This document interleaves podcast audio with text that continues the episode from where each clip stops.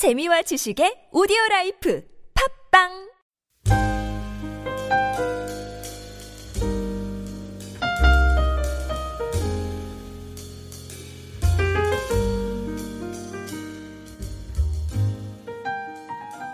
네, 느헤미야가 성벽을 이제 재건하는 가운데 어, 역경이 다가왔어요.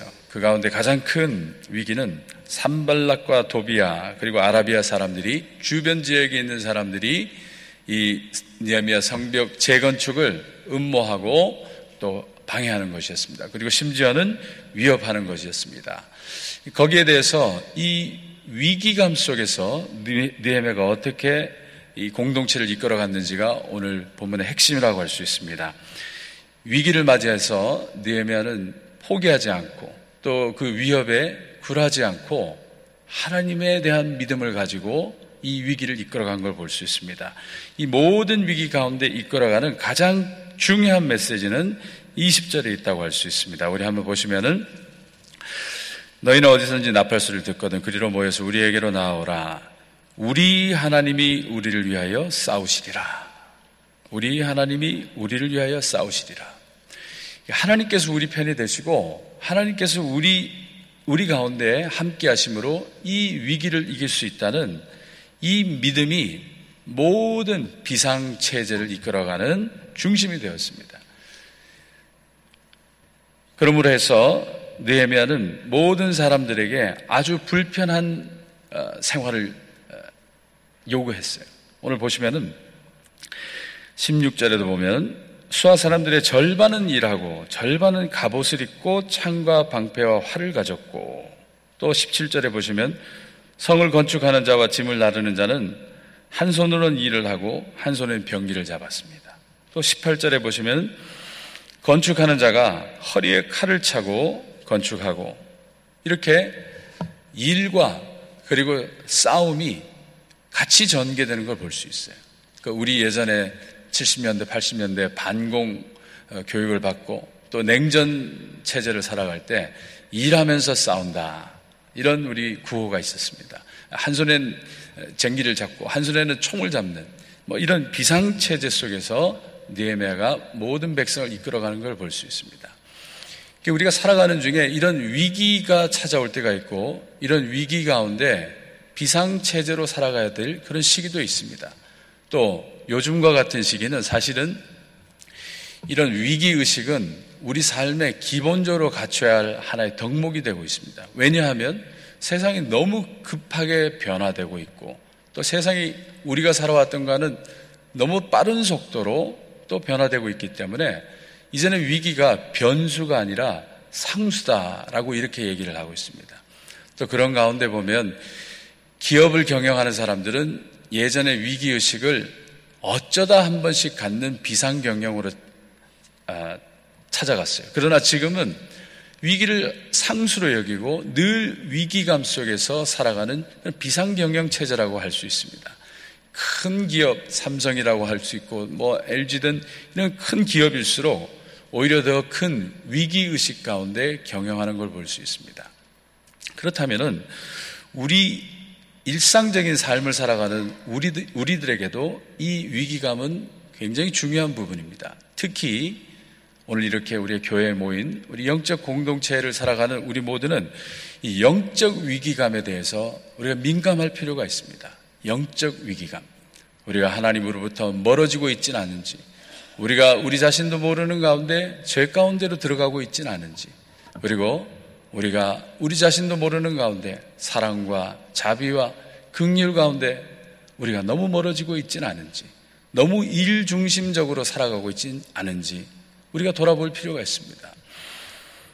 오늘도 우리 예루살렘 가운데 있는 이 백성들의 삶 가운데 보면은 이 위기 속에서 일만 하지 않았다는 거예요.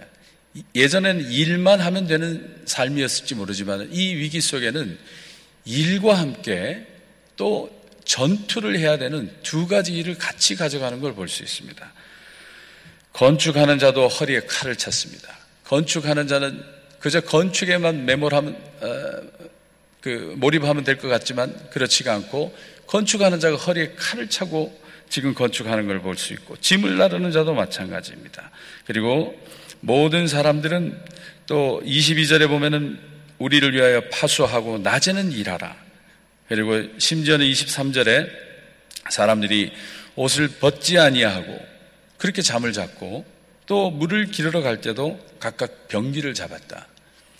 굉장한 위기감 속에 살아가는 것이었습니다. 그러니까 어느 한 가지만 하면 되는 것이 아니라 이런 위기의 시대에는 전투적인 삶을 살아야 되고 그 위기감 속에서 아주 민감하게 우리 깨어 있어야 된다는 겁니다. 그러면 이 위기 시대에서 깨어 있는 자로서 가장 중요한 부분은 뭐였느냐 하면은 18절에 보시면 나팔 부는 자의 역할이었습니다. 나팔 부는 자의 역할. 다 건축하는 자나 일을 하는 자나 수하의 사람들이 다 일과 함께 전투 가운데 있었지만은 이 나팔 부는 자는 두 가지 일이 아니라 느헤미야 곁에 서서 오직 파수하는 경고하는 그 역할을 하게 했습니다. 가장 중요한 부분이 이 위기 속에서는 나팔 부는 자의 역할입니다. 그리고 또 그 나팔 소리를 민감하게 들어야 하는 것이 백성의 삶이었습니다. 우리 개인적인 영성 생활에 우리가 이 내용을 우리가 한번 적용해 본다면 우리 가운데도 이 나팔수의 역할이 필요합니다. 우리가 일상을 살아가는 가운데 우리의 삶에 경고하는 나팔수의 소리. 우리 나팔수가 누가 있습니까? 말씀을 통해서 주시는 나팔수의 소리. 말씀 가운데서 주시는 우리 가운데 경고하시는 하나님의 소리.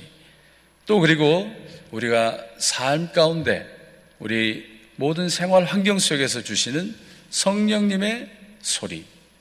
우리 마음속에 울림을 주시는 성령님의 탄식 소리. 또 성령님께서 우리 가운데 격려하시고 우리에게 도전을 주시고 또 우리를 다시 일으켜 세우시는 그 위로의 소리. 그것들이 다 나팔수가 될 수 있고 또 때로는 우리 주변에 있는 우리 이웃을 통해서 또 내지는 우리 가운데 같이 있는 동료를 통해서 또 가족을 통해서 주시는 그 이야기와 권면이 우리 가운데 나팔수가 될 수 있습니다. 그래서 중요한 것은 이런 나팔수의 소리가 들려왔을 때 우리가 깨어 반응하는 것입니다. 오늘도 이 느헤미야 속에서 나팔 부는 자가 있지만 그것을 듣고 그것을 경시한다면 어떻게 전투에 나갈 수 있겠습니까? 그렇기 때문에 20절에 보면은 느헤미야가 너희는 어디서든지 나팔 소리를 듣거든 그리로 모여서 우리에게로 오라. 나팔 소리를 들었을 때 반응하라는 겁니다. 나팔 소리를 들었을 때 우리가 다시 집결하라는 겁니다. 우리 가운데 있는 영성도 마찬가지가 아니겠습니까? 우리 가운데 회개할 것이 있다면 또 우리 가운데 이제는 고쳐야 될 것이 있다면 또 자신 가운데 이제는 버려야 될 것이 있다면 그 버려야 한다는 소리가 거듭될 때 우리가 그것에 반응해야 된다는 겁니다. 우리가 늘 그것을 도외시하고 또 멀리 미쳐낼 것이 아니라 그 나팔 소리가 일어날 때 우리가 거기에 대해서 반응을 하며 하나님 앞에 나아가서 회개하고 또 그것을 이제는 버리기 위해서 또 이제는 내가 전혀 다른 사람이 되기 위해서 나아가야 된다는 겁니다.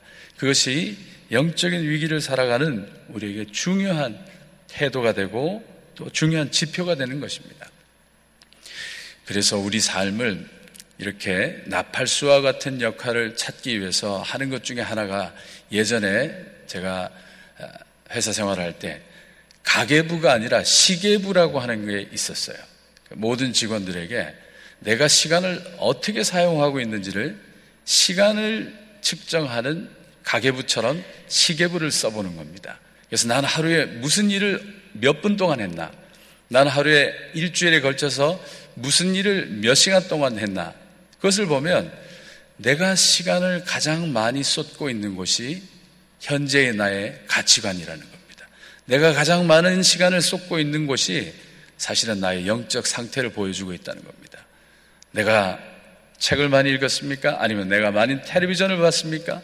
아니면 내가 어느 곳에 가장 많은 시간을 들여서 다니고 있습니까? 그래서 시계부를 써보면 놀랍게도 정말 나의 삶의 무게중심이 어디에 가 있는지가 나타나는 걸 볼 수 있어요.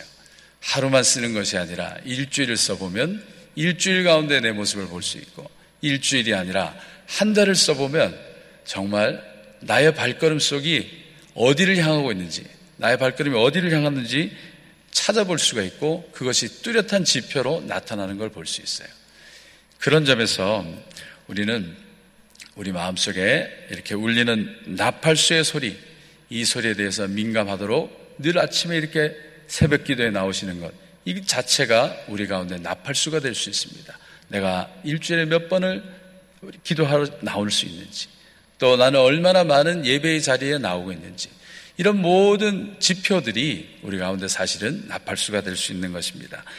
그래서 이런 위기의 시대, 또 위기의 마음을 갖고, 위기 의식을 갖고 살아가는 것은 우리 가운데 영적으로 사실은 굉장히 필요하다는 말씀이고, 가장 중요한 것은 다시 한번 여러분들에게 정리해서 말씀드리자면 이 모든 위기감을 살아갈 때 우리가 피곤치 않을 수 있는 것은 우리 처음에 예, 말씀드린 것처럼 우리가 하나님에 대한 믿음을 가지고 살아가기 때문에 이런 위기의식 속에도 우리가 승리할 수 있습니다. 그것은 하나님께서 하나님이 우리를 위하여 싸우시리라.